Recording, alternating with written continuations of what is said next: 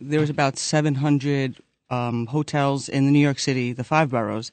Now 140 of them are no longer open to travelers. So those are shuttered completely because they're being used for migrants. And the big thing that was, you know, really sort of, I guess, competing most head-on aggressively was the Airbnbs, which you know, actually it really starts to seem, if you take a step back, all very planned when you kind of look at it, because the hotels, clearly they had an over-inventory supply. That was like the biggest issue they had. You know, a lot of people were banking on tourism prior to COVID happening. So now they're sitting on these supplies, and you had the Airbnb. So that's a great way for people to make rentals. So they wanted to cut back on those because obviously the city and the state, they can't tax them. They can't get like the hotel taxes, and the hotels themselves were just worried about, you know, the fact that there's oversupply, and now they might actually lose out on clientele. So they cracked down on them so bad. At the same time now, there's less hotel inventory. So what's going on, the little bit of the tourism, like hotels available for tourism, the prices are going up. So again, this is another one of those signs that they'll look at to say, tourism industry is going up because, look, it costs more to rent rooms. That means we're recovering. It's like, no, they've created a false, you know, like a vacuum of no rooms, and now it's more expensive. But these ones that have turned into the migrant shelters, they have contracts where they're almost up to like a decade. So there's not even feasibility that they're going to come back into the market. So, I mean, these things are off for a long time. Yeah, they're not like the Roosevelt Hotel was. The Roosevelt Hotel was empty for a long time. It was in great disrepair. It couldn't be brought up to code and spec. Owned by one of the most corrupt nations in the world, Pakistan. And Eric Adams signed a lease with them for $198 million for all 1,000 rooms for 3 years. No bid contract. No, well, forget the Roosevelt Hotel. That was not being used by tourists. But all these other hotels were. I mean, you go Walton Hotel up on 57th Street, the old Holiday Inn. Statler across the street from Madison Square Garden, next to the Hotel Pennsylvania, which they took down brick by brick. Boy, if you wanted to put the migrants in a hotel, the old Hotel Pennsylvania would have been the place.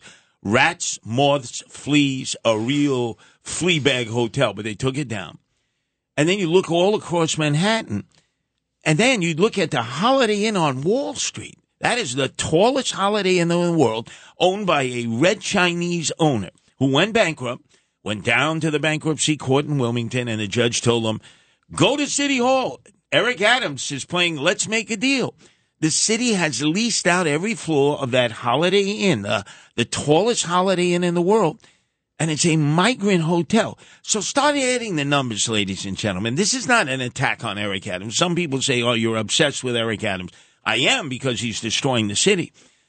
But when you say something that defies logic, and every other reporter out there who has access to resources greater than yours, Nancy, with your deep dive as an e-attorney, you say, why are they giving? When he first says it, how could there be more tourists in New York City? Because tourists generally stay a few days. If you don't have the hotel rooms to house them, and you're cracking down on Airbnbs, there are not as many Airbnbs. No, and again, this is where the tourism industry is really being judged by the hotel industry. So because they're viewed as strong, oh, the rooms are full.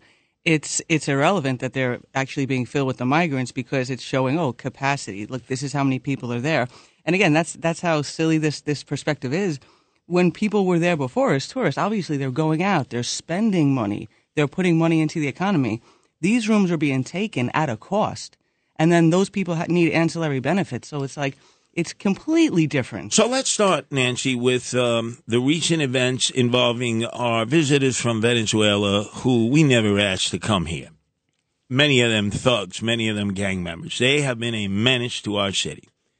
Most of them are housed in the Times Square area in what were hotels before the lockdown and pandemic that were for tourists.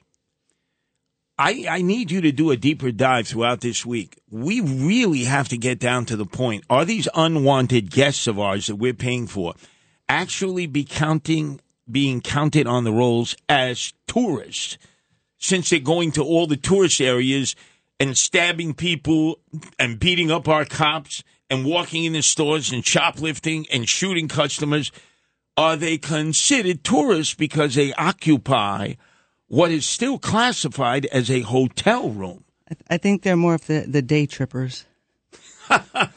And then you got to do a comparison of the Airbnbs before the lockdown and pandemic and what they are now with all the restrictions that have been put on them by the city council, which the lobbyists for the hotel industry have pressured to crack down on that business. I know of a lot of people who would come to visit New York and they would rather go to an Airbnb in the outer boroughs because there they would have a kitchen, you know, have access to like a normal apartment. And they loved it. They loved it. And like under the guise of, you know, consumer protection. And we got to look out for the people who visit so they don't go to, you know, some like shoddy household. But it's really because they couldn't figure out a way to yet garner revenue from people who were doing this. But yet, I mean, this is exactly what you would want to encourage, people having home ownership and wanting to stay in New York City because there's another reason, there's another way to make some money. And you just swept all that those people out of that possibility. And then, of course, they want to leave because you're leaving them no options anymore. Well, Eric Adams would call that a side hustle, right? There you go. I got my side hustle. So in our next gathering, you're going to be back with us on Tuesday. Nancy is with us on the Rip and Read Tuesdays and Thursdays from 12 to 1. Let's go back before the lockdown and pandemic. I remember there was a woman who actually was the press attaché for Rudy Giuliani, Christine Ladigano. I think she's in charge of, like, the Board of Tourism and Trade now.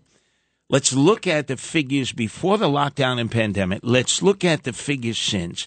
And let's get a more detailed accounting of the figures, because every time I hear that, I am going to confront any host or hostess here at WABC or any media person that I hear repeat like a parrot the word that tourism is up.